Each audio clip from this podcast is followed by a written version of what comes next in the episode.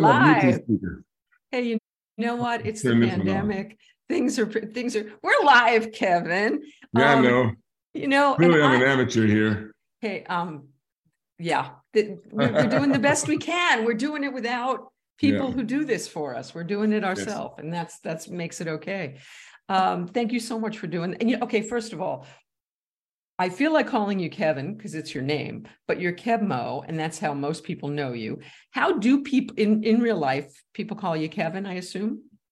People call me Kevin, and they call me Kevin. They call me Keb' Mo', or they'll call me Mo. Uh, call Mr. you Mo. Mo.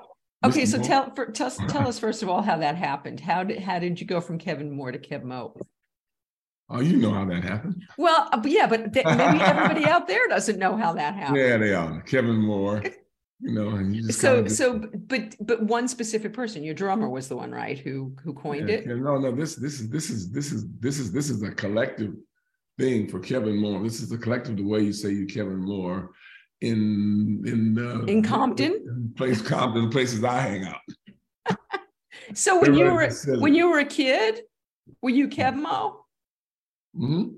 you were. No one no one was, was official it's just it just that's what it was that's what it is your name is Kevin Moore and you're in a, in, in, in a certain neighborhood, you Kevin Moore. You Kevin Moore. I like it. Okay, so when you were growing up in that neighborhood, uh, straight out of Compton, yeah. What were okay? So were your parents musical? Were they creative? Where, where do you come from? What stock do you come from? What stock do I come from? Um, um, see, my dad was uh, just a school my mother, my mother was a hairdresser. Yeah. And um, and my I have a few musical people in my family. Yeah. You know, just an uncle. My mother was sung in church. We're we're a music light in my family. We're not heavy, you know. We all got exposed exposed to music. And I just I got exposed to it and never got cured. and and did you get exposed to it first in church? Is that where it happened? Well, you hear it first in church live. You hear live music in church, but I uh, I got exposed to being in the band at school. Okay, so when you, the first instrument though, you you weren't playing guitar, from what I understand. No, first, first instrument was trumpet. Wait, this I don't even know. I thought it was drums. Okay, trumpet. I stayed there about a year. Yeah. Then came steel drums, not drums, steel drums. All right. Well, that's a whole yeah. other thing. Then came the guitar. How old were you when you started playing guitar? 12. But and so you're playing in are you playing in, in a band? At 12? Yeah, you're yeah. not are you you are? At 12, yeah. Steel band, steel drums. Steel, steel drums. And are you playing music in school? Because I, I, I read something. During that, that time, I wasn't playing. I was in what they call middle school. Now It was junior high school back in the day. Right. I was playing. Uh, I wasn't in. I wasn't there. They didn't have enough room for me in the band at school and so um, I had to. Uh, I played the steel the steel band, and I had played with some of my friends that played with me, played music with me. But you know, so that was it. But then I heard uh, there's a French horn in your future, from what I what I gathered. Yeah, when I got to high school, I found I found a way into the band. French through the, horn. Through the French horn. oh my God! I Not the coolest imagine. instrument in the band, but it got me in the band it got you in the band. Yeah. And so, are you playing music? So, are you playing music outside of school? Are you playing guitar, steel drums yeah. outside of school? Well, I was I was playing gigs outside on steel drum, and I was working on the guitar. And you were working on the guitar. And what did that what did that look like for you? Because I'm you are you know I I don't want to shut I don't want to I don't want to send smoke up here, but you are you're extraordinary. You know, I, I haven't fanned on you yet, but um, mm. you are so prolific and you are so ridiculously talented. I've all the musicians that I've had on this show that I've interviewed more people are excited, are so excited. Lee Sklar called me today and he said, Lee, Lee, Lee he's, Lee, Lee's yeah. gonna, he's now gonna he's come, the he's the man. He's gonna come on the broadcast. He's doing a, a, live thing right now. He's getting off in a half hour and he's gonna come on to say hello. But oh, I mean, he's not gonna awesome. come on on, but he's gonna be in the, he's gonna be looking. And yeah. anyway, he told me that as soon as he heard your music, he ran out and bought your album. And he said, and he didn't do that kind of thing. Oh, and uh Ross Hogarth just wrote me and is telling me 25 years of music with you, and he's just you know over the moon. And that like oh, Edgar wrote a song I just. I still haven't got you. to play the. I have. I've got to work with, with, with Ross Ross Hogarth. He's been huge asset, you know, and a huge like help to me. And and Lee Sklar's is. You know, I mean, like. You know, I wonder why why why didn't he why did why didn't he get the uh, um, uh, the uh, what was ZZ Top gig. yeah. He's looked like that forever. How long have you known Lee forever? Oh yeah. Well, I, I, I, I met him a few times, but I know him. I ran into him places. I've watched his work, listened to his work, and I love Lee Sklar's. Lee Sklar's bass player. You know, he's he's a, he's he's you know. yeah, well, he feels the same way about you. So yeah, maybe uh, maybe one of those bands he he plays and he can like get me a gig in the band. like you need to gig, right? I, I don't think that's a problem. How Okay, so I'm I'm all over the place, but well, let's stay here. How the hell do you write so much music? So I I, I started to tell you before we came on the air that I lead this band of COVID crazies, and that when I heard the Medicine Man, I was like, oh my God, you wrote this song for us. Well, there's a lot of songs that I feel like you wrote for me, but uh, Good Strong Woman. I mean, just you. Uh, shave your legs. I mean, I I I just I love your sensibility and I love the fact that you love you so clearly love and respect women. What was your relationship with your mother like? Um, my mother was actually a, a great mom, little little distant from me. Not not not necessarily like not I mean she was she was she had a lot on her plate. How you know? so? Did you she did you have great, do you have a lot of siblings? fantastic mother, raising four kids as a single mother. Mm-hmm. She had a lot on her plate. Yeah you know, and and so and she was, uh, you know, uh, from a from a um, you know, like we all are challenging background. Yeah. You know, grew on yeah. um, Texas on a sharecropping on a farm. You know. uh, so, I, I I I'm from Texas, but I'd rather be in Paris. Wait, I don't know the lyric exactly, but I love that song also. oh, ain't nothing wrong with Texas. But I, right, right. I but I love to go to France. but I really love to go to France. Oh yeah, yeah. So all right. So your mother was was had a hard life in Texas, raising As four child, kids. You know, her mother. You know, she had a challenging time. Her mother died when she was very young, like eight years old. She had two siblings, but mm-hmm. she came out smelling like a rose. She's a tough. She was a tough broad, decent church going woman. You know, didn't take any crap. And she got when she got me to the starting line in life. I was a little like, but she got me there. well, obviously, she did something right and she did it good because it, you so clearly love and respect women. Um, it comes long, out in your. She lived a long life, and I got to see her in her sweet old age. She lived to be 91, almost 92. Oh, oh that's and wonderful. So, you know, so and so she got she got to see your success and yeah and share it with you and all of that. Was she hmm. supportive of you being a musician? How'd she feel about that? No, she she wanted me to get a job. yeah, well. And I and I was I just couldn't do that. So did you ever have a real a, like a real? Did you ever have a job job? Well, what I call is I had service jobs, little piddly jobs. Like what? I made sure delivering things, cleaning stuff up, you know, just like this, move this over here, labor. I would never, I would never on purpose get a job with a really good, go even go for a job with a really good paycheck. Because you wanted I, to stay hungry? I want, yeah, I wanted, I didn't want to get stuck on the paycheck.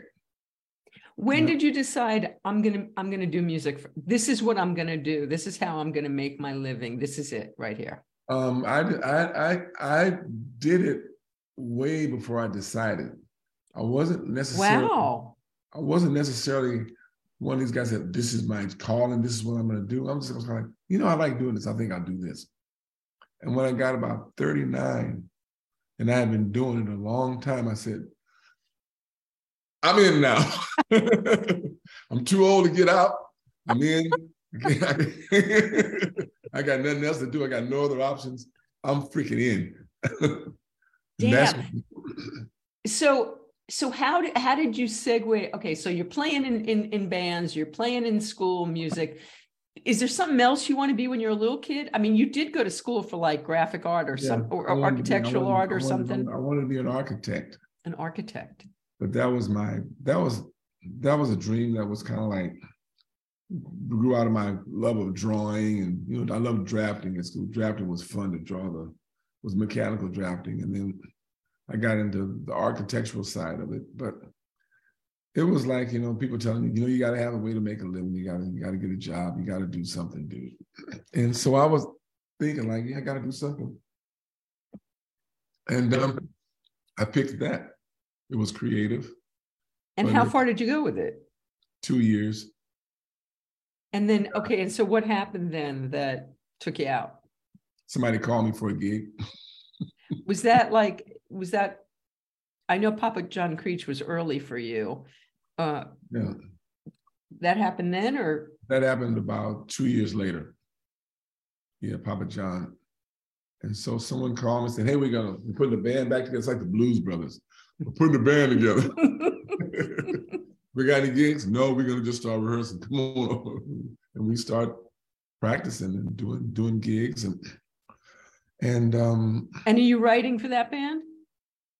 I, I was kind of writing a little bit. I was just kind of following the learning covers and occasionally trying to write a song, but you know. And so what kind of covers were you doing in that band?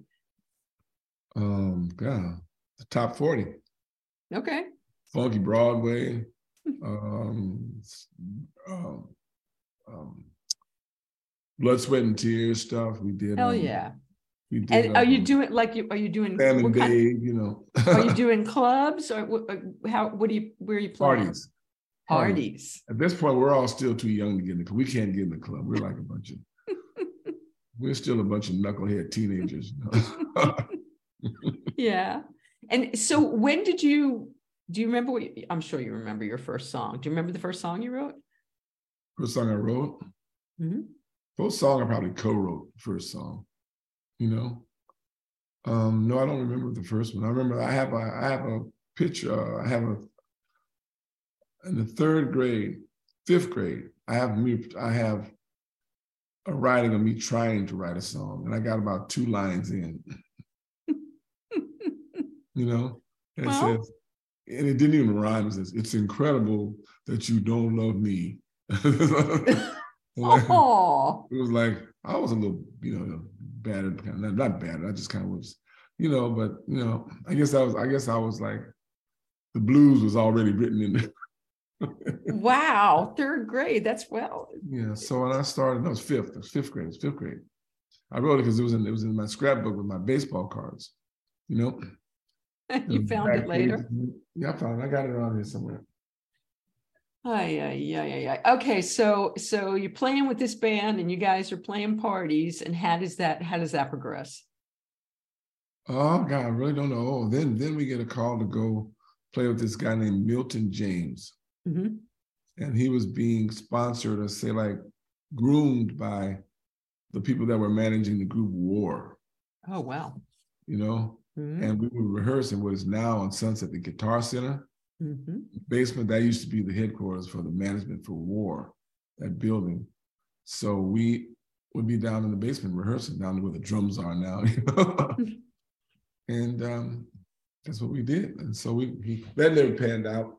But then we went to this other place over in the South Central, on, on mid cities, mid cities. It was on Adams Boulevard, and we um, would rehearse in this storefront recording studio every day. A guy named Nick he let us rehearse there. And we, um, and so that's when Papa John walked by, heard us playing, and came in, you know, and hired us. The whole band. Yeah. Wow. And he was already big. De- he was a big deal. Um, he was already a member of Jefferson Airplane, mm-hmm. Hot Tuna, you know, Jefferson Starship we didn't know him from a hole in the wall.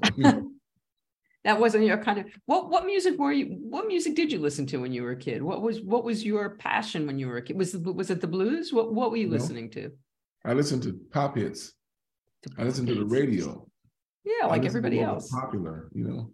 Did you um, like the Beatles? Oh yeah, I liked the Beatles. I liked um um we didn't have many records at the house, but I, the radio, I mean, really this and the songs we learned in the band. So I'm like a kind of person that never had a huge repertoire of things that I know and stuff like that. But I take what I do know, I go in and I take it completely apart. Yes, you do. The times they are a change, and somebody was talking about it today. Your mm-hmm. your cover of that is just amazing. Were you a Dylan fan? Um, I listened to Bob Dylan in my car for um on an eight-track tape for a good while. I had all these tapes. I had everything. I had my my, my rep eight track at the room. What I had, I had Spirit, Iron mm-hmm. Butterfly, Marvin Gaye. What's going on? Uh, I had Led Zeppelin one, Led Zeppelin two. I had uh, the Beatles, Abbey, Abbey Road. I had a Bob Dylan. Um, uh, That's quite so. So you liked hard rock also. Iron no, Maiden. No, I would. You know, there was there was. I had some friends that were part of the Midnight Auto Works. Mm-hmm. they were like those sticky finger guys who would go around people's cars. Oh my God! I read today that you uh, produced huh? a track. You produced David. Bra- David Bromberg was one of my favorite singer songwriters in the '70s, and you worked with David Bromberg. Holy shit! I met him in the '70s. I met him, and and oh. we we were knowing each other since the '70s. Oh God! And um, so that digging in the deep blue sea. Yeah. That with Gary Nicholson and um, and uh, yeah. So, but I went to his two final concerts in 1970. Like such bullshit. He had his farewell concerts in New that York. Band, that band he had. Oh, stupid. Oh my they God. Turned into a funk band and they turned into a jug band. Unbelievable. And in one day I saw them at the Schaefer Festival in, in Central Park. And then that night he played at the bottom line. And that was supposed to be it. He was done. Well, of course, yeah. that was not the end, and that was not it. But yeah. uh, I played at the bottom line. Yeah, with Papa John Creeks when it first opened. Oh God. Yeah. Uh, so okay, so so you're playing with Papa John, and so what kind of venues are you guys play? Like, so you're now you're making some you're making some coin, right? Not much, enough, enough for a 20 year old dude. I was balling pretty good. yeah. it was coin to me. It was like, whoa, yeah, this is good. Steady gig. And then um and having a uh being able to pay my rent and put gas in my car, you know, and have some clothes to wear, you know. Um, yeah, I was I was doing all right. And then you started doing more all right. So so after Papa John, what happens? Oh, nothing. I got a job at a flower shop delivering flowers. Get at it, really? yeah. How and we but you were still playing for, I did that for about two years. I worked at uh Stan's Westchester Florist in Westchester, and I worked at Leo's Flowers on on La Cienega where the Beverly Center is now. Where you know. Yeah. And um and I delivered flowers to the celebrity when I worked at Leo's. I remember going, I delivered flowers to Linda Ronstadt, Andy Williams, Tina Turner, wow. George Benson. I go to did you, did you ever like slip him a little demo or anything? I wasn't making demos. you weren't making demos. I was never. I was never really trying to be a solo artist, and I didn't really know how to promote myself or anything. I was well. Very... So, w- what did you think your way in? Here's my story. Go ahead. I basically come from come from a place of not low low esteem, but medium esteem. You know, medium I'm not, esteem. One, I'm, I'm not one that thinks real highly of my skills and myself and everything. Okay. And I just wanted to be in music. Mm-hmm. Just really wanted to be in music. So I would uh, um, just go wherever wherever the wind blew. Yeah. You know, and uh, every significant, most significant things that happen for me are never anything that I went and sought after. Or went, such as? Such as um, the Papa John thing, such as joining a band, a cover band in high school. I was always asked and invited, you know, and and I never. You were never the one going out and knocking on the door. Yeah, trying to hustle, trying to go to all the jam sessions and you know meet people and mm-hmm. you know, mm-hmm. uh, because I just really didn't know how to do that.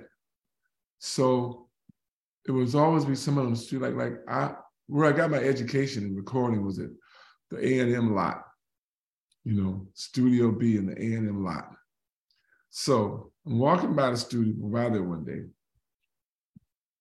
and this guy named Chuck, Chuck passed about, about probably 20 years ago now, but he was he says, "Hey, I got I'm gonna do some sessions." I was playing with his girlfriend's son, you know, you know what I mean, in a band, you know. Yeah. And he says, I'm going to do these sessions and I got some studio time and I want to try to do some stuff. Why don't you come in, bring like you and Greg come in and, and play in the studio, come in by midnight. so when the studio is closed. So like, you know, so we did these sessions, you know, using used tape and recording these songs. Mm-hmm. I, I, I ran the session because I mean, he didn't know I had. He'd think everybody always thought that I um, didn't know anything, but I had played with Papa John. I had played, I had made three records with Papa John. I had been in many recording studios as a kid. My first session was, I was 14 on a steel drum. I went in the studio and Carol Kaye was playing bass. No kidding. I went in there and like, so I had been in studios. I had seen mm-hmm. how the thing works.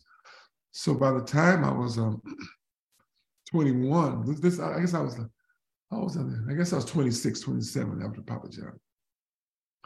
I had had a lot of studio experience, you know, you know. So he gets in the studio, and I kind of like told him what to do, what to do. We got the wait, wait. So all this studio experience you're getting during this time is coming to you because you're not hustling, right?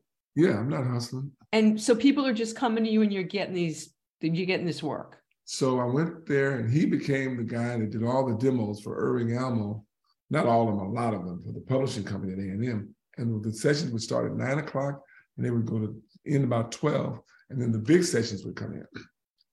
So just about almost every morning, at least three days a week, I was in the studio doing demos. Wow. At A&M. hanging good. out in the hall with the likes of like, you know, all the session guys, you know, coming through. You knew them, you kind of, you know, the, the morning shift would go and you'd see the, the big guys would come in. And I was in, in the room. We did production. We, I had to write the charts. I had to call. Wait, how did you learn how to how to write music and read music in school? I played the French horn. Because you played the French horn. there you go. And I learned and I learned the uh, chords on the guitar. So but I writing knew, charts is different than reading them, isn't it? Yeah, I can write them. I can barely read them, but I can write them. Well, I was I was doing horn arrangements that I couldn't read. Wow. you know? And I would like. Did you, are you self-taught taught for writing?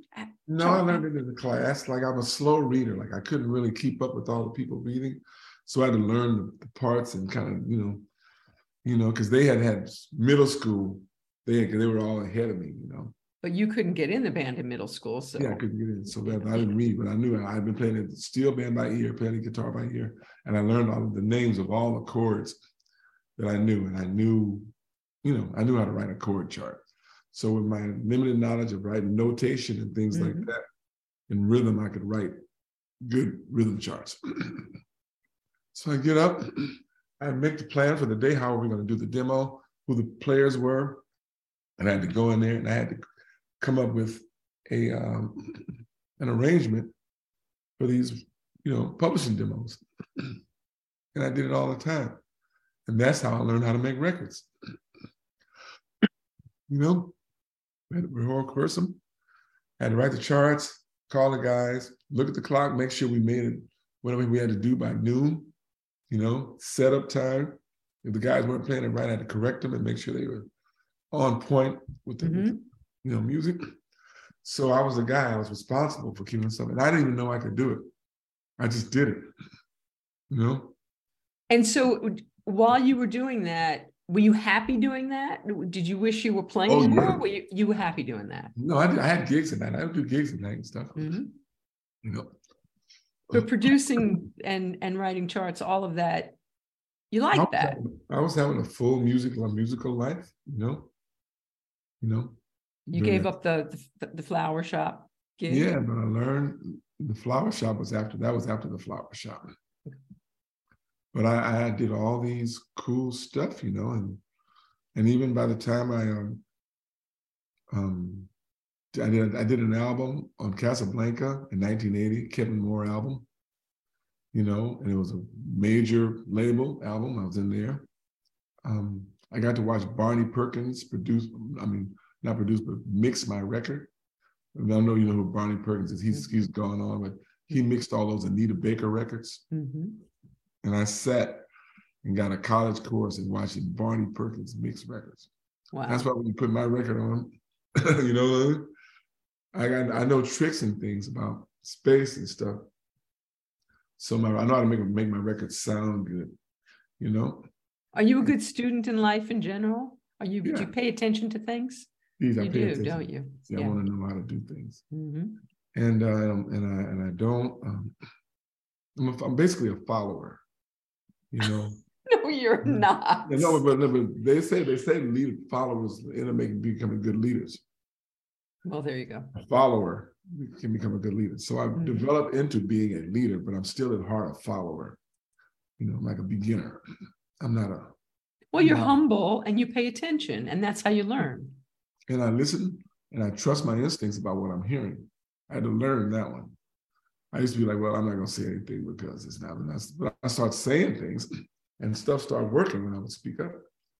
And uh, so and you have you even though you have medium self-esteem you have confidence and you know what you're doing i have a built up confidence over years mm-hmm. it's not like some kind of like you know it's just a, okay i think i go like well what i'm doing seems to work you know other things are working better though a lot of things out there working better but i know my stuff is working and like getting nominated for the uh, Americana Grammy this year. Yes. It's huge, it's huge, you know? It's huge. It's and the category, and you deserve to be there, and it's I mean, thrilling, I'm, I'm and like, I hope you win. I'm like, wow, you know, whoa. in there with Bonnie Raitt, you know, Robert Plant, Alison Krauss, and Joe, I mean, Dr. John, and uh, was, that, um, was that the other one? Missing one. You are? Oh, no. missing the other. Oh, Brandi, Brandi Carlile. Right, right, right. I mean, I'm like, holy moly. That's a that's a maybe in a, maybe in a home run, but it's a double. you know? Oh come on! Good you know to be. It's such. It's a great album. It's got the before mentioned the Medicine Man on it, and yeah. uh, Good Strong Woman. I mean, it's it's a great. It's great. It's great. It's a great. So, I mean, those kind of things, actual things, people you know liking what I do. Those things give me a kind of a, a validation. I wouldn't call it a confidence. It's a validation. Absolutely. it makes me. It makes me also. Um, I listen to every, and I still listen to everyone around me. I don't just bark out orders. I listen to everyone, and when it's a good idea, it's a good idea. But if it's not, I go, nope, we're go another way. you know. Maybe and you you play in lots of different configurations too. Um, Snuffy was telling me that you you did a thing with your son, like a two person. Did did you yeah. do a thing with your son for a while? Yeah, we he the drums and I just play the guitar. And he sits him and Laura are like twins. We're like freaking frack. nice. He knows me musically, like, and he's a badass drummer. Oh God! Have, have you guys? Are you guys going to do something again? he's got his own he's he's got his own I'm lightweight compared with his Well, I don't know I'm, about I'm, that, I'm, but you know, no, he's he's he's uh, he does he goes by the name of K Roosevelt. Mm-hmm. He works with a lot of hip hopsters and and uh, beat make, making beats and those guys and do all that kind of stuff. He's good at sampling, you know, putting down keyboard stuff and playing live drums and guitar and bass and stuff. So he's got his own thing going. He's got some stuff out. Um, By the way, Joe Server says instinctually we just think alike in a whole different kind of way. We're totally different and totally the same at the same time. That must make for some beautiful music. Yeah. So when was it that you guys were were were playing out together? I don't know. We did some gigs. Sometimes I just say, "Hey man, you want to come out and play some gigs?" Yeah, yeah, yeah. and he'll just bring a kick snare and hi hat and sit and play with me. Oh, know? I and, love uh, that. We done Jazz Fest, you know, Franklin Theater. I took him with the band. I took him to uh, Scandinavia one time because the drummer, also the drummer, the last minute got some passport problems.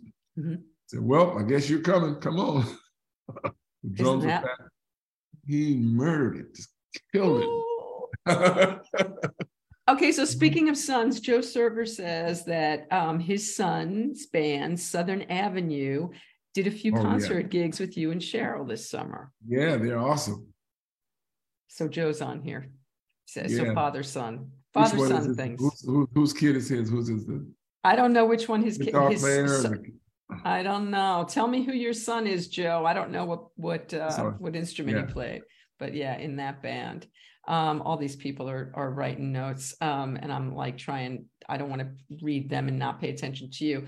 Yeah. Um, so Joe, tell us what um what your son played. So okay, so when so you're doing this producing, you're in the studio, you're doing all this session work. When I know it happens a little later in life for you. It didn't happen young. You, you in 1980, you have your first solo album. How does that happen? How do you get from doing the session work to getting your own to getting your own album? And how much had you been writing before? Like, how much stuff did you have when that happened? I um to get the uh the, the Casablanca deal, the Mhm. 1980 record came out of getting a publishing deal Mhm. through the demo, the demo work I was doing, because every now and then I'd put, do one of my songs, you know, and I got a publishing deal at Irving Almo. Small one. It was a puny, What- puny little deal. Puny little deal.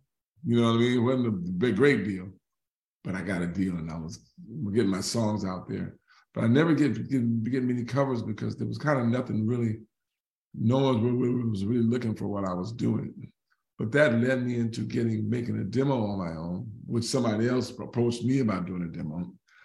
I did the demo. they financed my demo, and and and she's a dear friend named Chris Bennett. She financed my demo, went in, got me a record deal because I was working with Casablanca on their demo crew as well, you know, publishing Mhm. things. Mhm. It's a deal, and I got a deal there. And then out of the deal, I paid her her money back for the demo she financed, and she went on and became was executive, executive, executive producer of my record, and that came out of that, you know. And so it's always comes out of something.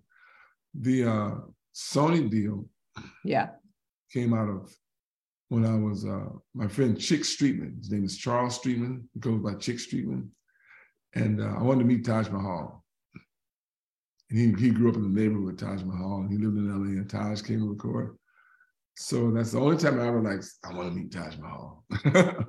you know, so he took me. And to the boy, have you met Taj Mahal. You played with Taj. boy, have you met Taj Mahal. yeah. So so um so he took me to the studio where Taj was recording. Mhm. And he said, bring your demo tapes. And I had made these tapes um to sell. I, they weren't demos, they were like I was I decided I wanted to be in anyway, that's another story. It's it keeps going. That's all right. That's all right. I want to hear it all. So, so I go in and meet Taj and the and and, and Chick says, "Why don't you give me one of your tapes, man?" I said, Okay. God. Here's my tape. you know, and then I said, I had another one. I said, well, the producer John Porter, who ended up getting me my record deal, I gave him, a him one too. And of course, like you know, all my tapes had my phone number on it I'm pushing gigs. This is my promotion. Sure. So um, I go, so the next day I get a call from John Porter, you know. He goes, You got any more songs? I said, Yeah, I got some more. How many were on the demo? Eight. Good. And he wants more. Okay, this he is said, good. more songs? So yeah, I got a few more, you know. So I went over there and he put together a thing and presented it to uh, several record companies, which they all said no. And then yeah, but they would have it. You know, at Sony, Michael Kaplan and another gentleman, Harvey Leeds, were re, we were re uh, the OK label. Sony owned the OK label, OK OKEH. Mhm. And so they they they re, re, resurrected that label, and they need some artists for it. And they looked around the office and said, "Who do we got here?" And they found G Love, and they found me. And said, they said, "Sign that." they called me, just signed me, um, and they uh, gave me a deal. And they saw my picture, I had a picture and everything in there, and they said, "Well, okay." And then by the time when the deal was signed, they happened to casually ask me how old I was. I said 41. wow. Because I was 41. It's too late. I already signed the deal. You know? Lucky for that. Lucky for that, they asked that question after. yeah, 20, 2041. So they had, they figured they had two young artists because G Love was like 19 or 20. He was really young. Right. I was 41, you know, you know. So um they, you know, put all that together and I made my record and with John Porter, and um, there we are. And how did it change from so the first record's Kevin Moore, but then it becomes Keb' Mo'? What what my, what made that demo, transition on, happen? On, on, my my demo tape, which is my master tape to me, my demo tape. Right. I I, I called it Kevin Moore, aka Keb' Mo'. You know, that's the name. So the name of the thing was AKA Keb' Mo'. So when they called me, they asked for Kev Mo, and they called me from Sony. I said, no, that, that's just the name of my record, Keb' Mo'. said, they said, well, we like Keb' Mo'. and I said, and I thought to myself, well, let me see. Okay. let me think no about called, that. Yeah, okay. No one called for Kevin Moore in a long ass time. Wow. And so it's just like a couple years later, you win your first Grammy. Like that happens pretty damn fast, doesn't it? It was it was two years. Yeah, I made yeah. another second record. Yeah. So okay, so what's what's that like? What is that holy, like, Kevin? Holy, holy, you know what? Holy, you know, like really? right? A Grammy, really? you know? And I remember And five of them, but I mean, and maybe six and very soon. But that first one, I have to imagine, what was that like when you and I'm, I'm, not I'm, only to be nominated, but now you win. I'm in the category with Etta James, BB King, Holy shit. in the category. Me and, and and I'm going like, well, okay. okay, there we go. And David Foster's up there reading the thing names off, and. David Foster calls my name. I'm like, I said, holy. and I, and I, I, I never, you never think if you think you're gonna win it, you ain't gonna win it. so do you have something planned that you're gonna? Do you not have anything no. planned? No. No, no, I don't. no, it's too embarrassing to be. Said. I'd rather be have go and have nothing to say and be sitting there with a note in my pocket and don't get called. so, so you're thinking on your feet. How'd you do? I thanked you know a few people and just made it short and sweet because I saw a lot of people. People get there and they talk too long. And I didn't want yes, to be that they guy. do. They just talk too long. Said, Did you thank God and Jesus no, and all of that? No, no. didn't thank Jesus. Did you thank your mother? I think I think I thanked um, Sony. I forgot and thanked the grateful is such a surprise. I forgot. I don't know who I thanked. I thanked everybody. Just a big thank you. And um, yeah. How was it winning a Lifetime Achievement Award not too long ago? The Americana Lifetime Achievement Award. That had to be well, pretty. I just had to remind them that I'm, you know, that that's something you get when you're about dead or something. so I don't. You, you got more. Not you dead got... yet. Oh my God. This is pretty damn good, exciting no, company. You're it's really the, the Americana Associated. There it is right there. I got on the wall. Where is it? Where is it? Oh, there it is over there. you've won a you've won a lot of those. You've won, I mean, not the lifetime one, but you've haven't you won like 14 uh no, that's the blues. Blues. Oh, that's the blue. I can't keep track of all your awards. You got yeah. so many damn awards. Um, so so so do you get to go to the Grammys this year? I mean, it's it's they're doing it's them tight. live. It's tight. I think I'll get to go. It's, it's going to be tight, and I think it's going to be at the Staples Center again. You know, yeah. How did how did the pandemic? Speaking of okay, so let's talk about the Medicine Man. Um, when the pandemic struck, what what were you in the middle of? Did you have dates planned that you had to cancel? What what what was going on for you then? Yeah, I was about to go on tour. Yeah. And then everything started getting canceled, and I just said, "Oh, okay." Wait, don't sit back. It's hard to see you because of the oh. light. Oh, Thank yeah. you. Yeah. There we, we want to see your pretty face. There we go. there you go. Yeah, I'm um, um. So gigs were getting canceled. Yeah. And so, what did you do with? Okay, were you productive, or did you lay around? Did you take the time to relax? What What did you I do with everything? I just relaxed. Did you? I'm I ain't doing nothing. I'm just gonna relax. You know, I had to plan to make a record. But you know what I'm gonna do? What? I gotta get up and because I have to take a cigarette Go- break. You have to take a cigarette break. You Not can a do it. cigarette break. I'm just gonna go in there and like powder my nose. I mean, Go right powder back. your nose. Go ahead. Go powder your nose. Everybody busy till I get back. Everybody don't go anywhere. Don't go anywhere. Right back. He'll be right back. He's going to take a cigarette break. So, oh boy, he actually went off the air. That is not good. Oh my God. I hope he comes back in on the broadcast. I, he wasn't supposed to turn his camera off, but we're still here. We're still live. And hopefully, hopefully, Cab is going to get back in here. Oh my Lord. This is the first time a guest has taken a cigarette break um, during a show. Actually, that's not true uh, Ed Asner got up and uh, went, and people are laughing. Hi, Tony. So Ed Asner got up during an interview. Louise Palanker and I were at Ed Asner's house, and he got up and he was in his slippers and his boxers, and he got up and he went and took a pee. Um, I think that's what Kevin was really. I, well, I shouldn't say that. I don't know what he's really going to go do.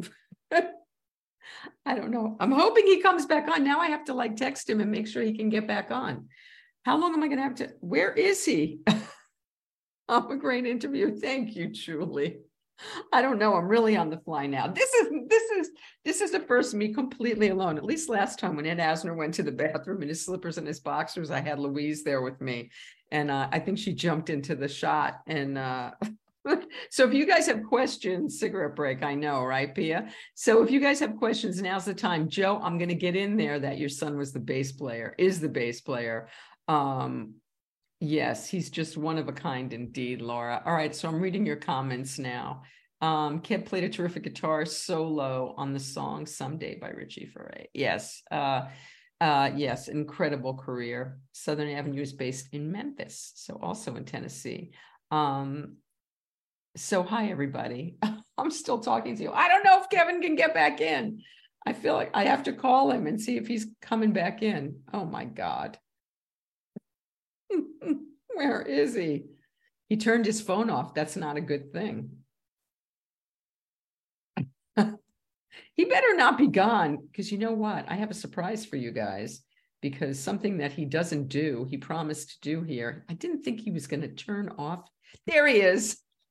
Okay, I was just getting ready to call you. I'm like freaking out. I didn't know you were going to like turn off your whole thing. Wait a minute. Now, wait, now you're in darkness. What happened to your light? Your light is gone. Come back, come back, put your light back on. Oh, there you are. Okay. You, I cannot believe you turned your camera. I was like, holy shit, I'm sitting here by myself. All right. wait, no, now we can't hear you. No, no. Now we can't hear you. Get the sound going. Oh, shit. There we go. Oh, there you. Uh. Oh God, thank God. I'm I'm sitting here like, okay, now this is called being in the talking. hot You know, keep talking.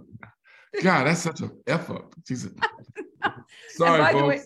the way, uh, Joe's son, it was is Evan, the bass player from uh, that Oh, band. nice. Yeah, yeah. Yeah, Um, cool.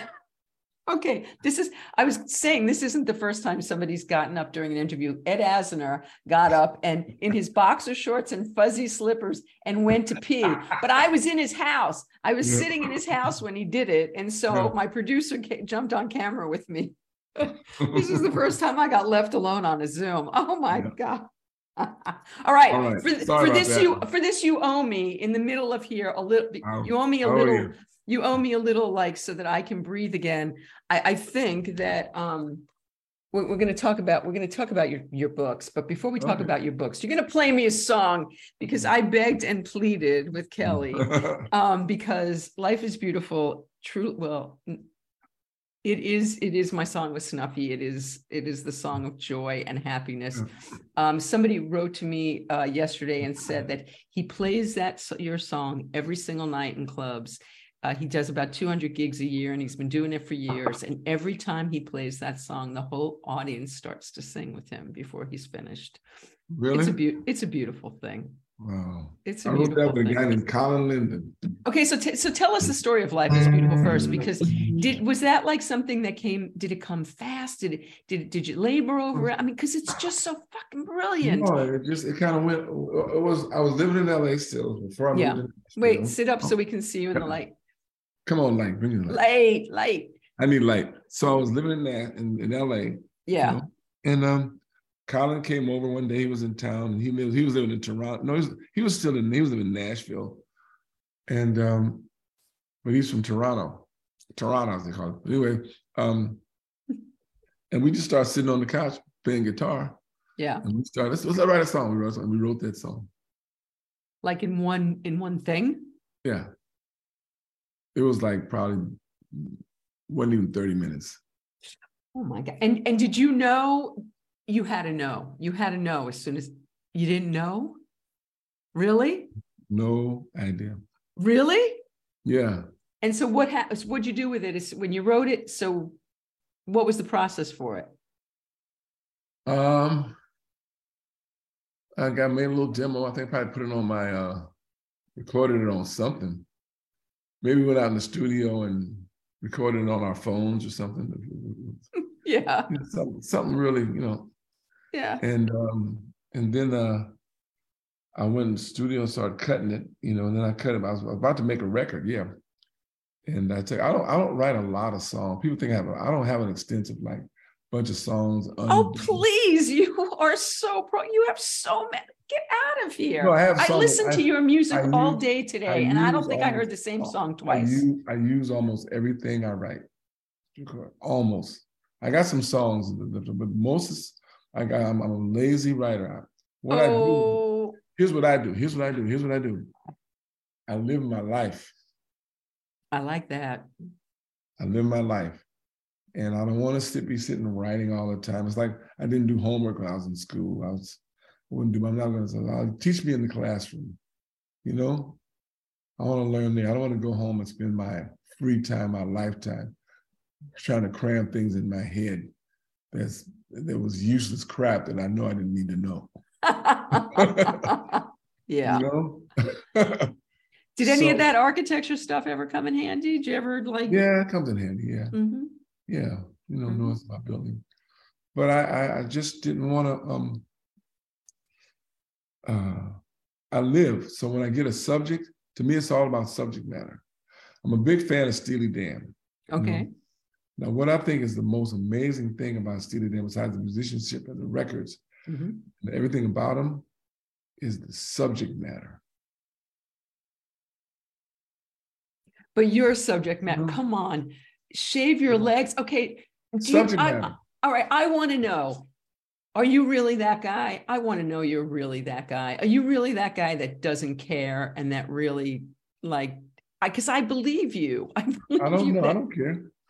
I I, I, I. I like. I mean, like, I'm a, I'm a kid of the '60s. I was, you know, women were hairy in the '60s. Women wear. yeah. Yeah. you know, Oh. Women had Um, armpit. Women had armpit hair. Gregory Harrison is saying, please tell Kev hi. Um, you shot a TV movie together up in Vancouver.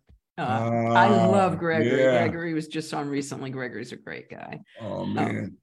Cool. Um, so, Oh. uh, so okay, so you wrote "Life Is Beautiful" really fast. Now, the first person you play that demo for, they had to know when you played it. I shaved your legs. I knew it was cool, but the guy I wrote it with, Jeff Paris, my keyboard player, he was writing like you know, you know, you know, he didn't quite get it, but he's a he's a great songwriter.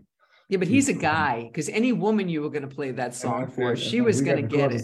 And I said, like, you don't have to shave your legs for me.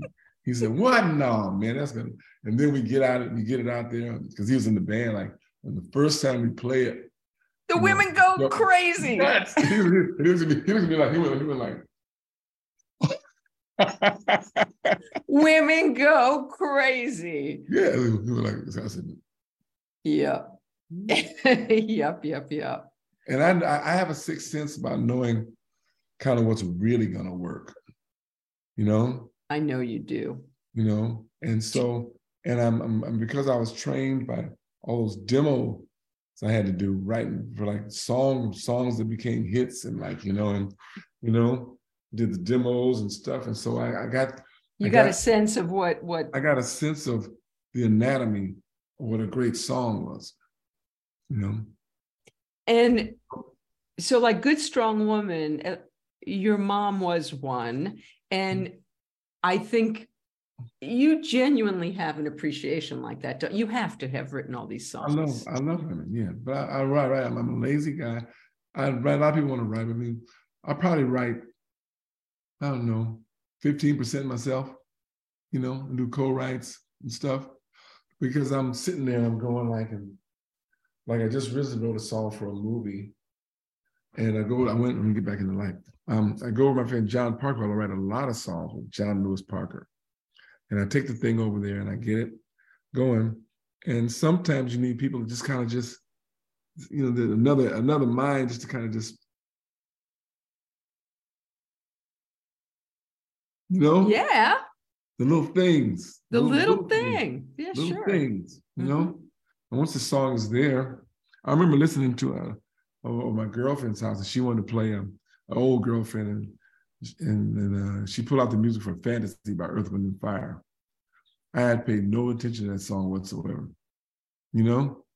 And I started listening to those lyrics of that song. Mm-hmm. I was like, whoa, man, that's a great song. You know? You know? And just Did you know Allee Willis? She was a good friend of mine. She wrote yeah, uh, September. Yeah, Do you know Allee? She was she was during during that time where and she was there because she she always drove her big DeSoto on the lot. big 55 DeSoto she had, brown and white. Sounds like Allee. She was, but she was balling. She was balling, and I was, I was kind of. She was, she was, she was hot then. She was. And I mean, she told me the September story at a party one time. It's like great. She was some of Maurice White. That that body I was like, hold her. she didn't even know what body I was. Yeah. She's going like, what the fuck is a body exactly. Served well, her well. It's all right. So let's get back to Life is Beautiful. So this song yeah, so, is written in like so 30 you minutes. Know, you don't know always know what's going to resonate. I know what a good song sounds like. And I know the sense of kind of balance, harmony, melody, um, enough things, pictures, and you know, things like that. And also truth is the probably the biggest factor. Absolutely. Which is why you don't have that shave your legs is that's because that's even more that's even more important than craft. You know, I went I went to because uh, um, good strong woman. Um, Darius Rucker came and, and, did a guest spot on there. Mm-hmm. And before he came in, you know, I went I went I went back. Yeah. Listen to because someone, you know, and listen to all the Hootie and the Blowfish, you know? Mm-hmm. And and because I, I I had I have to admit I had like I missed, I heard it, but I missed it. Uh-huh. Because those songs weren't conventionally written songs like a David Foster song or a right or a Allee Willis song. They weren't like, you know. And I went back and listened to Hootie and the Blowfish. I love them. The truth and the honesty was like fucking just, you know, mm-hmm. I'm like, oh, You know. What What he about just, um the worst is yet like to come? Huh? How about what about the the worst is yet to come? What, what what's the story behind that? Oh, That's such a that is just did that was that an arduous song to write or did that just come? Because it's just so well, brilliant. That was it came well the first thing was the hook, the worst is yet to I thought like let's the worst is yet to come. I like that. you know? And and it's an opportunity for sarcasm. sarcasm is good and, and the blues and the blues. So it's like, you know, woke up this morning, wrong side of the bed, you know, whatever happened last night, feeling in my head. Lord have mercy. The day ain't even done. Ooh, I got a bad, bad feeling. But the worst is yet to come. you know, so great. It's just like this bad, you know. Now, did you know when you wrote that one? Oh yeah. This, oh yeah. This, I liked it. It's yeah. I, am the first critic, and my favorite when you get down, it goes like, um, Got back to my house, opened up the door. she took everything I had, and the dog took a shit on the floor. That's the blues. That's what I love about the blues when they just go in there like nobody loves me about my mother. She could be jiving too. Oh my god. Stuff like that. Uh, So, so, uh, so you started writing children's books. No, I And didn't. So you got four of them. I have the Life is Beautiful. Here we are. I'm this. so excited. So, and you guys can have it too. And it's the lyrics to the song. And It's just so- a song. will you read us the um I'm amazing? Because your new your new books, I'm amazing. You got it there? I got it here. Will you read it to us? Yeah. I love being song. read too. You know, Kev, I used to have a literary salon in my living room and all kind, Allee performed in my living room and guys from Earth, Wind and Fire and Snuffy did. And, and uh, Mickey Dolenz read his children's book in my living room to us. Really? Yeah. So read your book to us, Kev. Okay. I'm amazing. Co-written by Robbie Brooks Moore. That's my wife down in Ceiling right there. Oh. Oh, wait, who's your illustrator? Your illustrator is great. Illustrator is um well, I need glasses for him. Okay. Here we go. Chris Saunders. Chris Saunders. Okay. And did your publisher find him for you? Yeah, they did this. This is through the Flower Pot Flower Pot Press. Yeah. Beautiful. Yeah, it's a, Flower Pot Press. the- I have the life is beautiful. It's Once gorgeous. again, they they approached us about doing these books, and Be- so they're this is- this beautiful. song- This is this is the children's song. What's great about this song is I played this for, for the grown the grown-ups don't really get it. I'm amazing, you know, because it can it can come off as braggadocious, Mm, you know, but it's like coming from a place of like I come from like low self-esteem and low worth. Yeah, when you're a kid, You you've know what I got to feel that. Yes, you that's know, important. like this is this is I guess I was speaking to the child in me. So it's like, I'm amazing. So now let's go. I'm incredible. I'm a miracle, a dream come true. I'm marvelous. I'm beautiful. Guess what? So are you, no, little mirror. I love it. You know, this is the whole the song goes like this. I'll play a little bit of the I, song. yay, I was going to ask. You know, the song and the verses, that's just the chorus. Mm.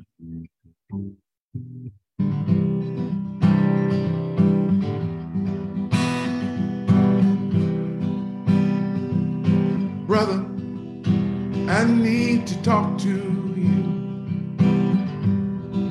Might sound strange,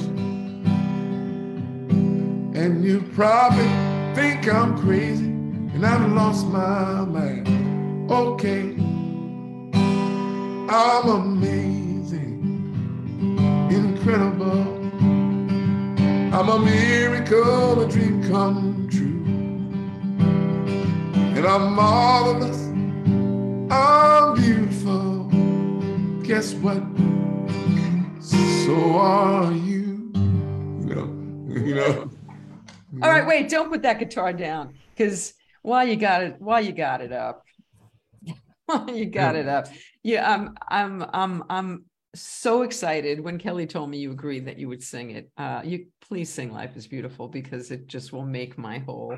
All whole right, thing let's see what we got here. Let's go. I'm gonna do it a key lower. Okay, anything I'm- you want. I did my warm up, and it's not, I'm not having that really good. Of fact, I'm, a, I'm this time. I promise not to cut you. I'm just gonna get. Like. Don't turn the camera off. I won't. No, I didn't. I didn't. The, the whole computer shut down. The battery went dead. I was like, where the hell did he go? That was supposed to be a one minute break. You No, scared the oh, hell I'm out of me. I'm still about gone but not forgotten. Here we go. Yeah, yeah, yeah. All right. I had everything. I had my tea, my water. All right, you're back. I plugged my computer up. Okay. There you go. You know. Get another hang on. Get this right. You see, I got this thing sitting on a box. I got this thing all like, you know. You're all right. Well, the, people don't know out there that you had a big calamity today, and you're here anyway. So Yeah.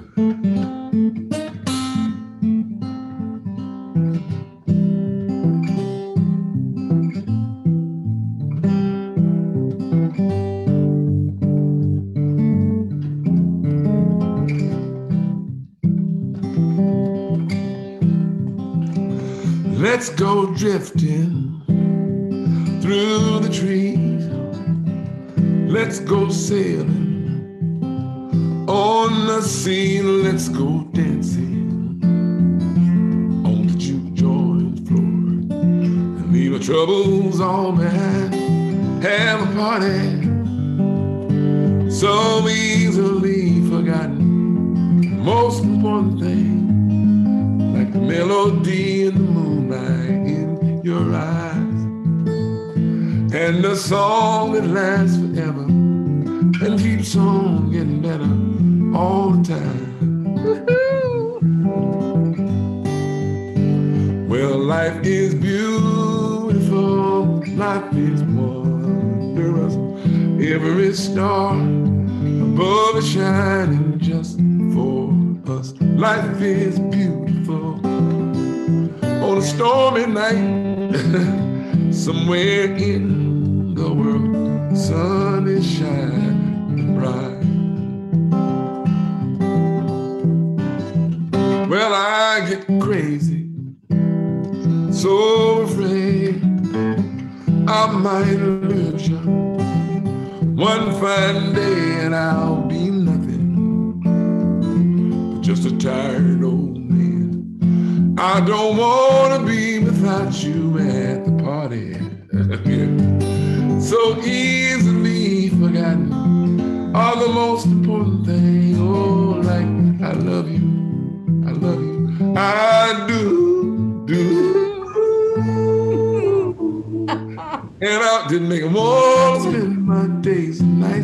walking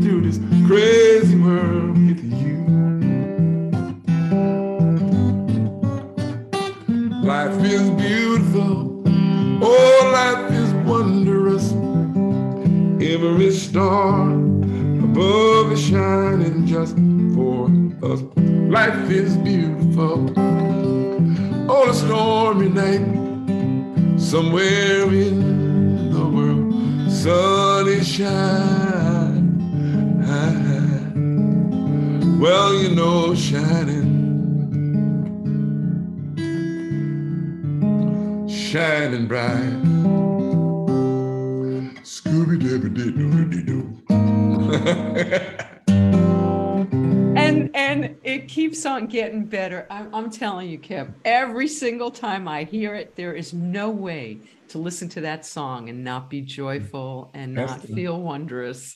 That's the that's the that's the uh, that's the opposite of the worst is yet because the bookends. The it is just um mm-hmm. i'm telling you we we we listen to that song all, like we listen to it like every day it's just it's a perfect it's, song it's, it's truth i think you know but you know back to saying like you know i got a really education listen about truth in song because hootie and the blowfish they're in what they they they they have i think two albums in the top 13 all-time selling records of all time is that true yeah, Hootie and the Blowfish. I had no, I mean, I remember I was a big fan, but I didn't big, realize big that. Deal. But when I went back and listened to this song, mm-hmm. it's all truth and honesty. And I was, my mind was blown. It's like, wow, that's what it is. And it really re reinvigorated my commitment to really truthfulness. Oh, but you always tell the truth. Come on. Yeah. You, and and you tell mm. truth that you tell truths that nobody else touches well i like to be a little uncomfortable when i sing really i like what's to, that about well i think you know you ever, you ever talk with someone you have a conversation with someone and then and there's some something you want to say to someone and you want to say it but you're scared and you oh, yeah. That, you know what i mean mm-hmm. it's, it's maybe like with somebody or someone you're married to, going out with, a friend, um, a question you want just, and you ask it anyway. And you know, and that feeling, that's yeah, the feeling. I want to feel like that. Wow. I want to feel a little, a little uncomfortable, you know, all the time. Not just totally like, oh, yeah, we're having a good time, you know. Nah. All right. So speaking of feeling a little uncomfortable, uh, uh, we haven't talked about this. You can say no, but my audience of women. We're the COVID crazy, so I I I want you to play the Medicine Man. But would you play um, "Shave Your Legs"? Would you do that for us, for us women out there who just love your ass for writing that damn song? I'll play it. Let me see. I do it in open tuning, so I'll do it like this. Okay.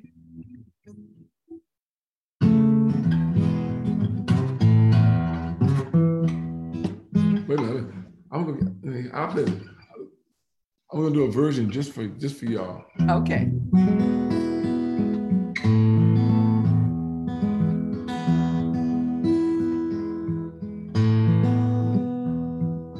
You don't need no fancy tricks, painted eyes or glossy lips.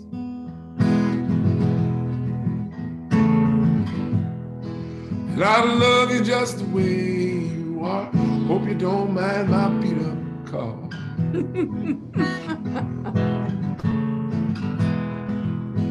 you don't have to change your dress, don't have to change your shoes.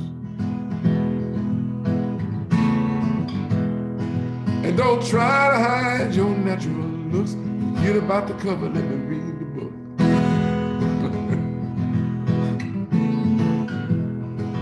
Don't get me wrong, I like them heels, but the way I feel is the way I feel. I like that stuff.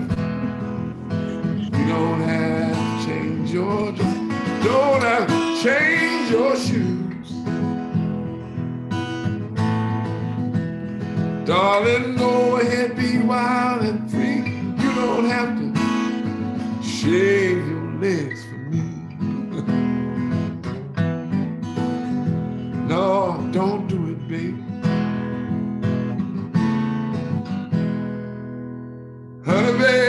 starve yourself. You're looking good, you're looking well.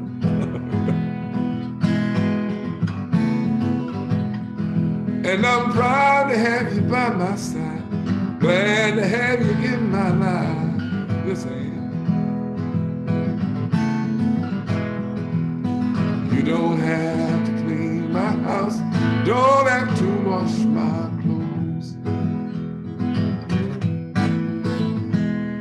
darling, go ahead, be wild and free. You don't have to shave your legs for me. No, don't do it, baby. yeah. Oh, yeah. Oh, yeah. Somebody wrote it's the most romantic lyric ever written. You know, that is the way to get a woman. You don't have to clean for me. You don't. I just love it. I love like it. I know, love it. woman, woman doesn't want to be a, you know, a maid and a and a prostitute. You know, you know what I mean? I do Mm. know what you mean. Are, are you okay? So you're like a spiritual guy, and you are a philanthropic guy. Wh- where did the activism come come from? Was your mother an activist? Where, where did this come from in you? 60s. I'm a 60s guy. Yeah, me too. Okay, so did you mar- I mean, I wa- marched on Washington when I was just a kid. You were far away. I was in New York, but w- were you never- active then? That was it's a it's an awareness. It's like when you when you, you know, I'm 71 years old. So I was born in 51, Mhm. and I watched, you know, when by the time Marvin Gaye, what's going on was come came out, you know, Mhm. um, there have been several movies. There was the No Nukes movement. There was all these things, and people were talking about oil. They were talking about like smog and climate. Right. Were talking about things back then, and nobody was just like oh, those hippies. They're crazy. They're just out there, you know. But um, you know, that culture. I really connected with that culture. Like you know, the culture that just happened when when the Beatles hit hit hit the United hit, hit the coast. You know, wh- everything what, changed. What, what, what about the Vietnam War? Were you uh I was called. I didn't go. how'd you get out of it? Draft dodger. Are you were you really? How'd you get away with it? I stalled for time. As a kid, I had tuberculosis. You know, uh, until I was like five years old. hmm So they don't like sick people in the army. So I said, well, I had tuberculosis as a kid. My lungs were compromised. I couldn't really run like you know like all the other kids. I mean, I had I would get tired before I got basically like Uh-huh. my lungs are compromised a little bit. But that's So- legit though, isn't it? But, the, but but but that that kept me that kept them mailing things back and forth, back and forth till they finally got they got. Did you were you in the in the did you have a number? Yeah, it came up. What what was your number? Do you remember? It came up. oh, it came up, and and by the time they had got tired of my bullshit, they sent me a letter to come for my pre-induction physical. Ooh. Two weeks then, and I was all packed up to go to Canada. Really? yeah, I was not going. Yeah. You know, because my Muhammad Ali saved my life when he said, you know, the Viet Cong ain't done nothing to me. You know, I'm not mm-hmm. going out there fighting. You know, mm-hmm. and so I held to that because I held that in high regard. Plus, I want to live. I don't want to go die for some stupid war. Somebody else. Okay, that's like you know, you know, I don't know. Just go fight for your country. And then in the '60s, as a black man, I felt this country ain't doing nothing for me. screw off, screw y'all. You know what I mean? That's how I felt then. You may be a little more patriotic now, but back during that time, I was like, no, I'm not going to do that. Mm-hmm. And, and I was little, I weighed all 100, all of 145 pounds, six foot two. you know, no, just a bad idea. And you so, know, Gregory Harrison that you made that movie with that was on here a little bit ago, yeah. the actor, he was yeah. the first moral objector that got away with it because he yeah. wasn't religious. He wasn't a he wasn't a religious mm-hmm. objector. He was a moral that he wouldn't kill. And he like set a precedent. Uh, and I and I and I went to priests. We had all these clinics where you could go to to yeah. tell you how to get out and go to the draft. But I stalled all the time. And then two weeks to my physical. Yeah. A week after I got that letter, they started the all volunteer army. Wow. You've had you've you've had a lot of blessing. You've had like a lot of kismet, luck, been, right? Been, yes, I've had a lot of kismet. Yes.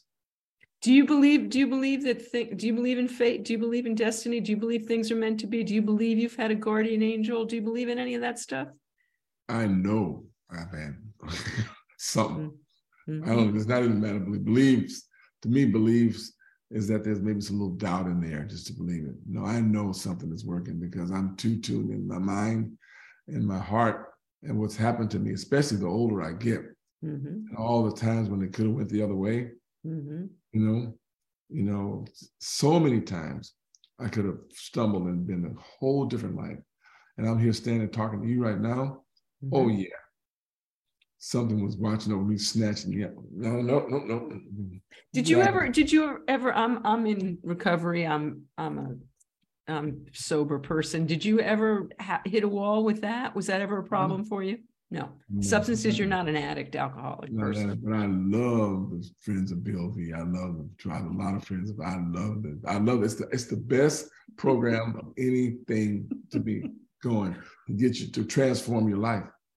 You know, and sometimes I wish I had some problems like that so I could go to the meetings and really delve into it because it's so amazing because the people become people that go there really recover and, and a lot of people do really fantastic things. I mean, I got my friends like a, you know, like Snuffy's my friend. I was friends with Dr. John. I'm friends with Bonnie Raitt, Charlie Musselwhite, Chuck Lorre, um, all, all these. Speaking of Chuck Lorre, B Positive that you wrote that that you composed that music with him for hmm. uh, a good friend of mine who actually I can't say he uh he was the he was the the dresser the stylist the clothing yeah. stylist on that show and B Positive yeah yeah yeah wow. and there's a couple yeah. of other people that are in that cast that I won't mention but they're also friends of Bill's yeah yeah so it's like you know that whole thing and when I because I, I used to be kind of smug about alcoholism. Why you guys? Why can, what, what is with this? Is alcohol? This drug? You ne- you never you never never had that problem. I, I, tried it. Never had a problem with it. I tried cocaine. I tried. Um, I did like acid. that was fun. I smoked weed. I drank. You know, mm-hmm. but I never was like oh, I gotta have one. Mm-hmm. I just don't have that bone. You know. Mm-hmm. Um, but um, um, but I and, I and I was a little smug about smug about it. I remember one time, I but all the people I was smug about, I became friends with them. Mm-hmm. I've been friends with so many people in the program, you know, and they would share. I had a, I had a girlfriend who's been on for a while, and she was in the program, and she'd come back and she'd tell me all this stuff about them. I'm like, what? You know, and I was like, wow, can I go? I, I said, I want to go to that meeting. Well, there is a place you can go. There's the other yeah. thing that for people yeah. that are friends of people. Yeah. Yeah. yeah, that thing. I mean, I'm friends with Chip Esten, you know, you know, and mm-hmm. all these.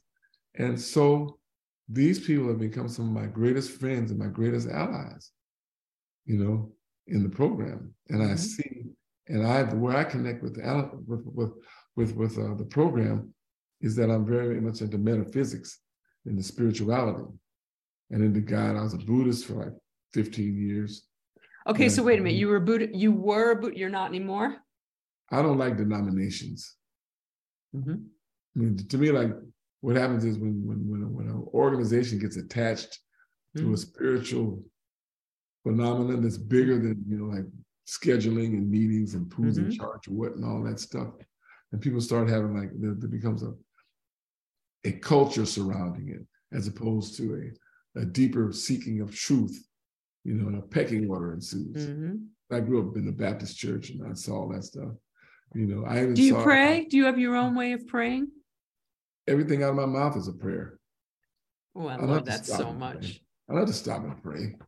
You know, I, I just watch what I'm thinking about. I watch what I'm putting my attention on because that's what that's oh God, that just gave me goosebumps. Go ahead. You know, prayer is what you're putting your attention on.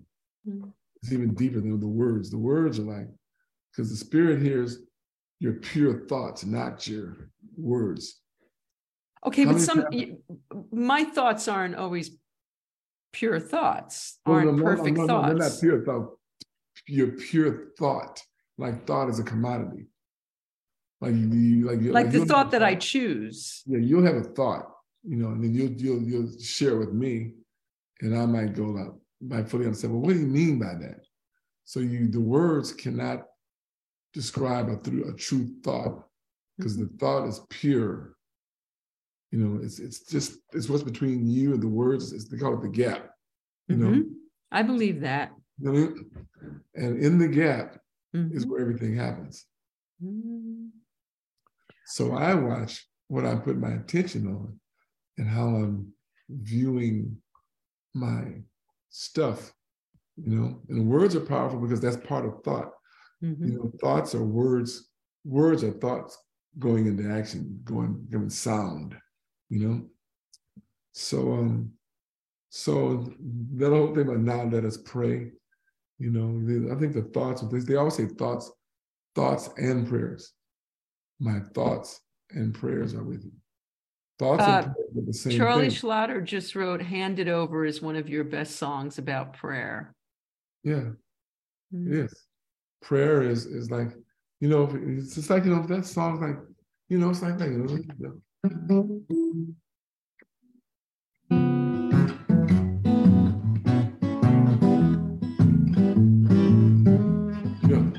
if your problems, yeah, won't go away.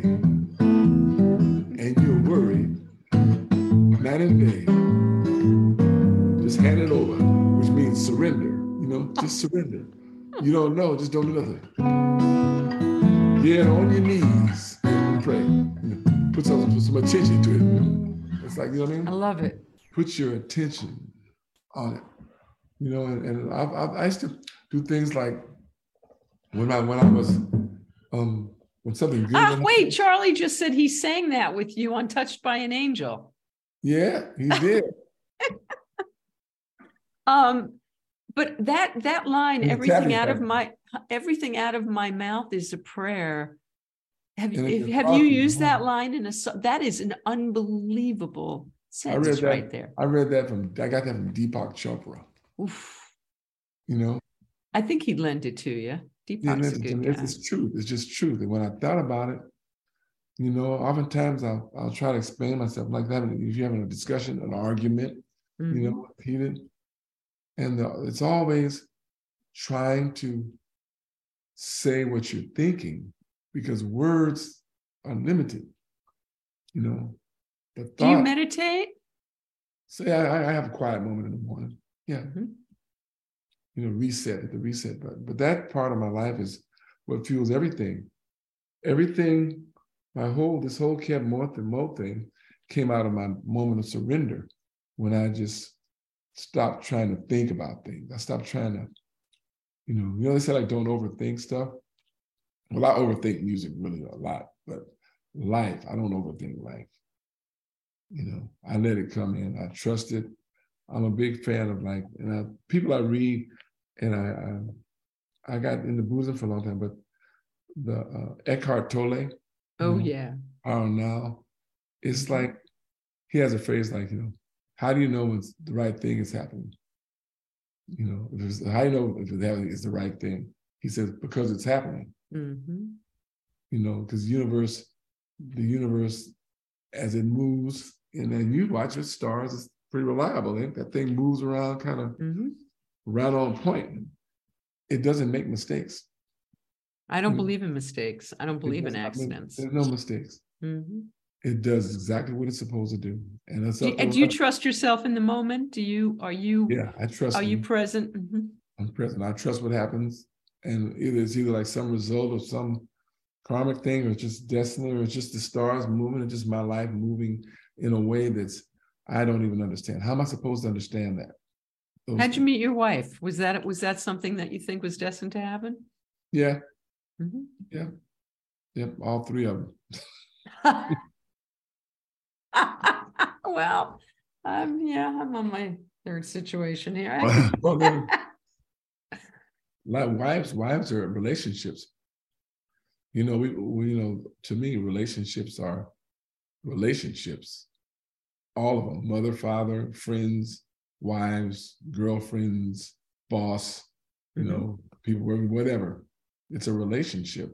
Mm-hmm. that there's a kind of like a reflection thing going on. Like there's a, you know, there's a, you know, and, and do you and, let that just happen, or or do you make a conscious effort to? Do you work at it? Um, or do you just let it be? I work at them, but I let them be. I mean, I'm learning all the time.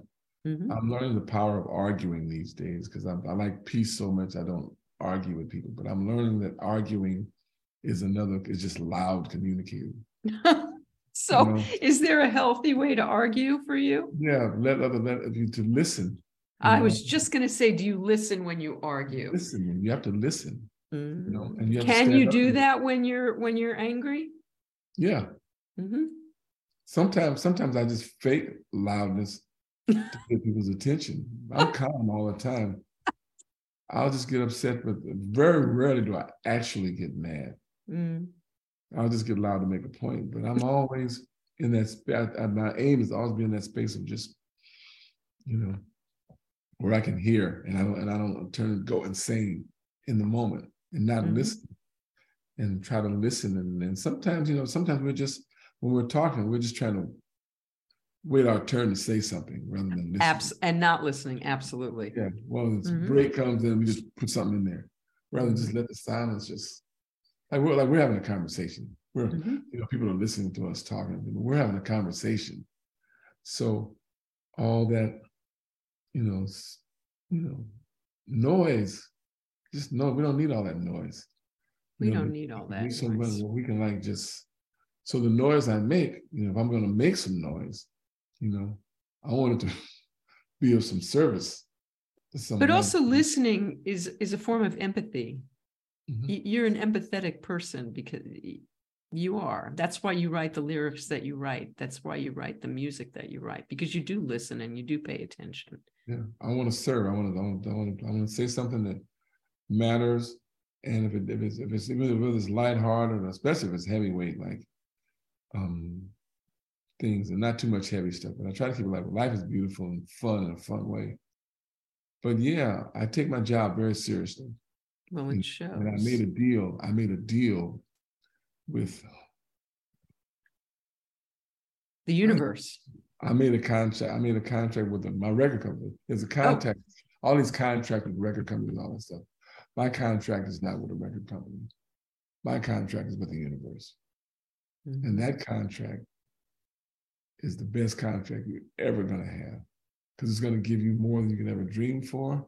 It's going to put you in places where you can't even think to put yourself, you know, it's going to orchestrate your life in a way you, you can't imagine. So I go with that, my service to, and I said, okay, I, I remember the moment. I had a moment. It was in Santa Monica on Bay Street. I lived on Bay Street, right off Main Street. and I said, "Okay, God, okay, I'm yours. Take me, use me as you will." You are so programmed, by the way. That is so programmed. You know, yeah, yeah, you know what I mean? And that's what they people think I'm in the program. Yeah. Because I was addicted to lack. I was addicted to not being my true self, you know. Addiction, it doesn't have to, this doesn't, doesn't have to be a substance. It can be mm-hmm. an attitude, mm-hmm. you know, that you're mm-hmm. addicted to. And so I when I surrendered, when I did that, and I meant it because I was 40, I was just turning 40, and my shit was not together. You know, so I said, okay, time to stop playing games. And I was to sing the Son House song, like you know, that when Son House sings, I want, I want to live so God can use me any way, Lord, anyhow. I want to live so God can use me anywhere, Lord, anyhow. And he goes, I'm going to pray. So just keep sending over this, this, this, this oh. affirmation. And keep reading, reading the different actions you're going to do this. So to me, going to church and getting involved in prayer and church kind of like going distracts me sometimes from the truth. You know How so? I mean? Well, sometimes I have to sort through what I think is, you know, some of it's just, I don't know, fear based. You know, I don't. Mm-hmm. Some of it's not ringing, not resonating with me.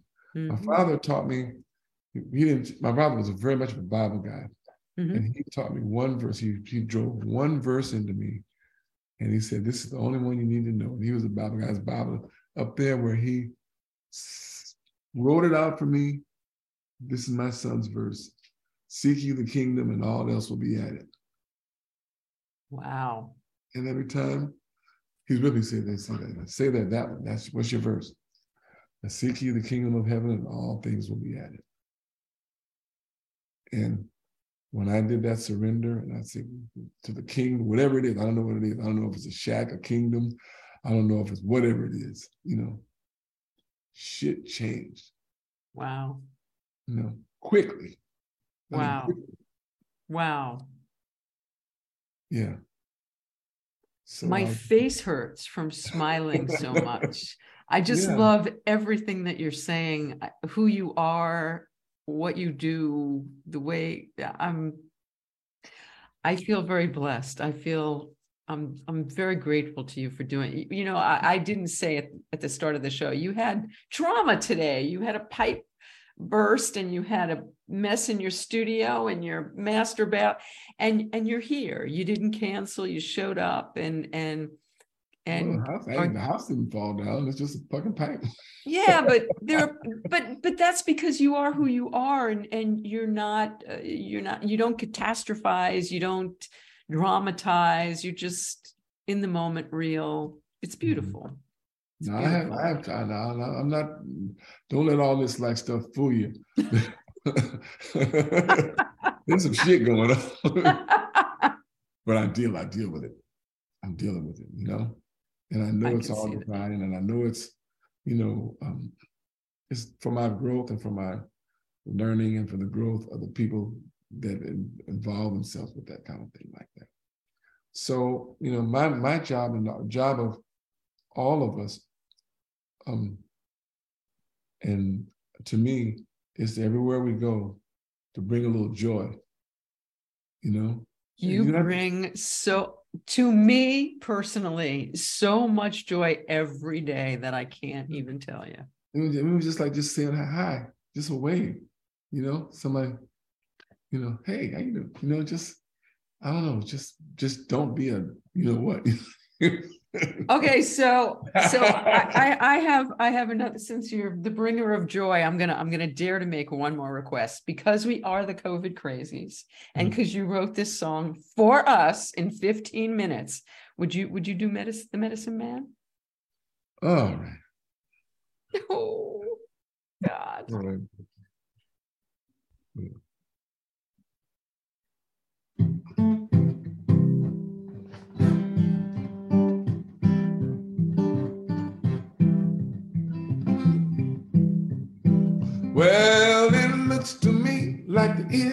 Coming.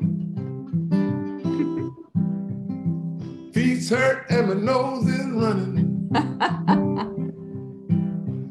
Friends and neighbors are dropping like flies. Better cover your face, and sanitize. Everybody's doing the best that they can. And we're all just waiting on the medicine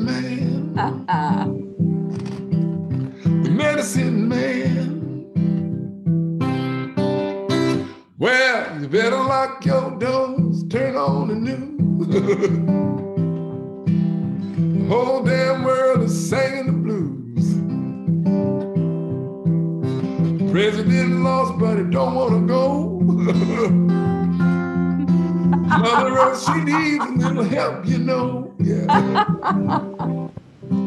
yeah, everybody's doing the best that they can. And we're all just waiting on the medicine man.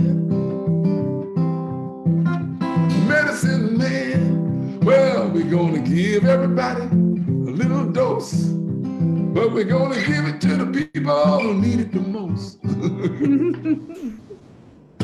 now I can't tell what the future holds. It might turn to crap, might turn to gold. Maybe the bees might teach the pigs to fly. Um, but I'm just gonna love everybody till the day I die. Know that everybody's doing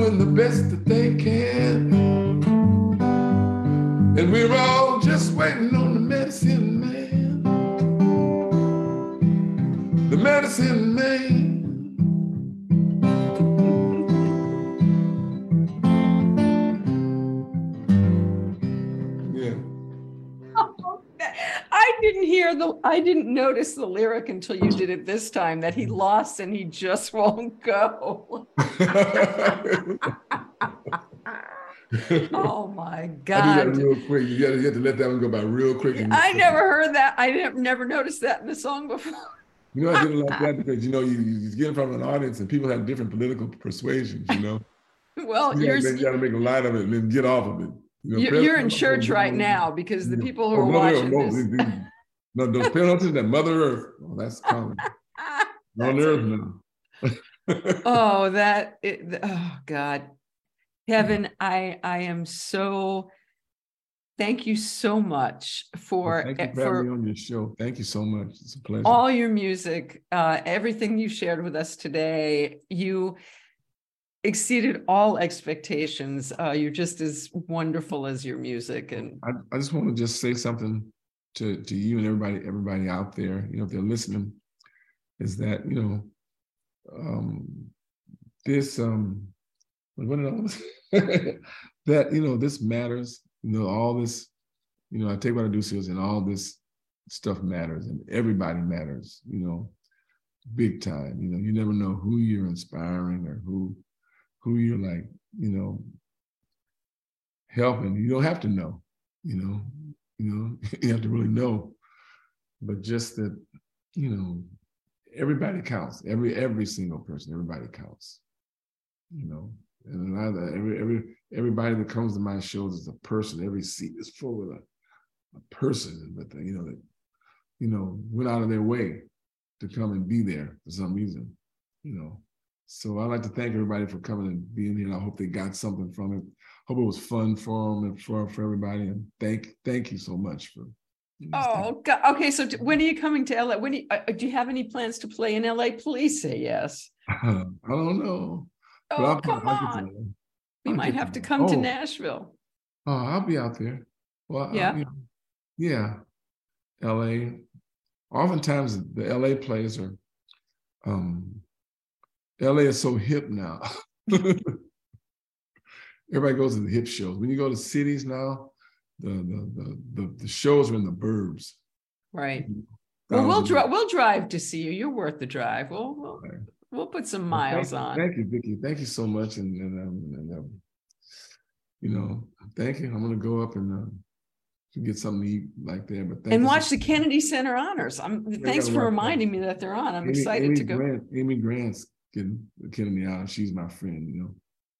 I know you played with her. Yeah. yeah she's she's freaking cool. Yeah. And Gladys Knight. Is she? Oh, oh. Is she a Gladys Knight? yeah, I'm I'm I'm looking forward to. It. Well, thank you so so much, and um, I can't wait to meet you and. And thank you for indulging everything I, I asked of you and and then more. I'm thank you so much. And um happy to do it. Thank you so much. All right. I'll see you later then. Take care, Kevin. Bye bye.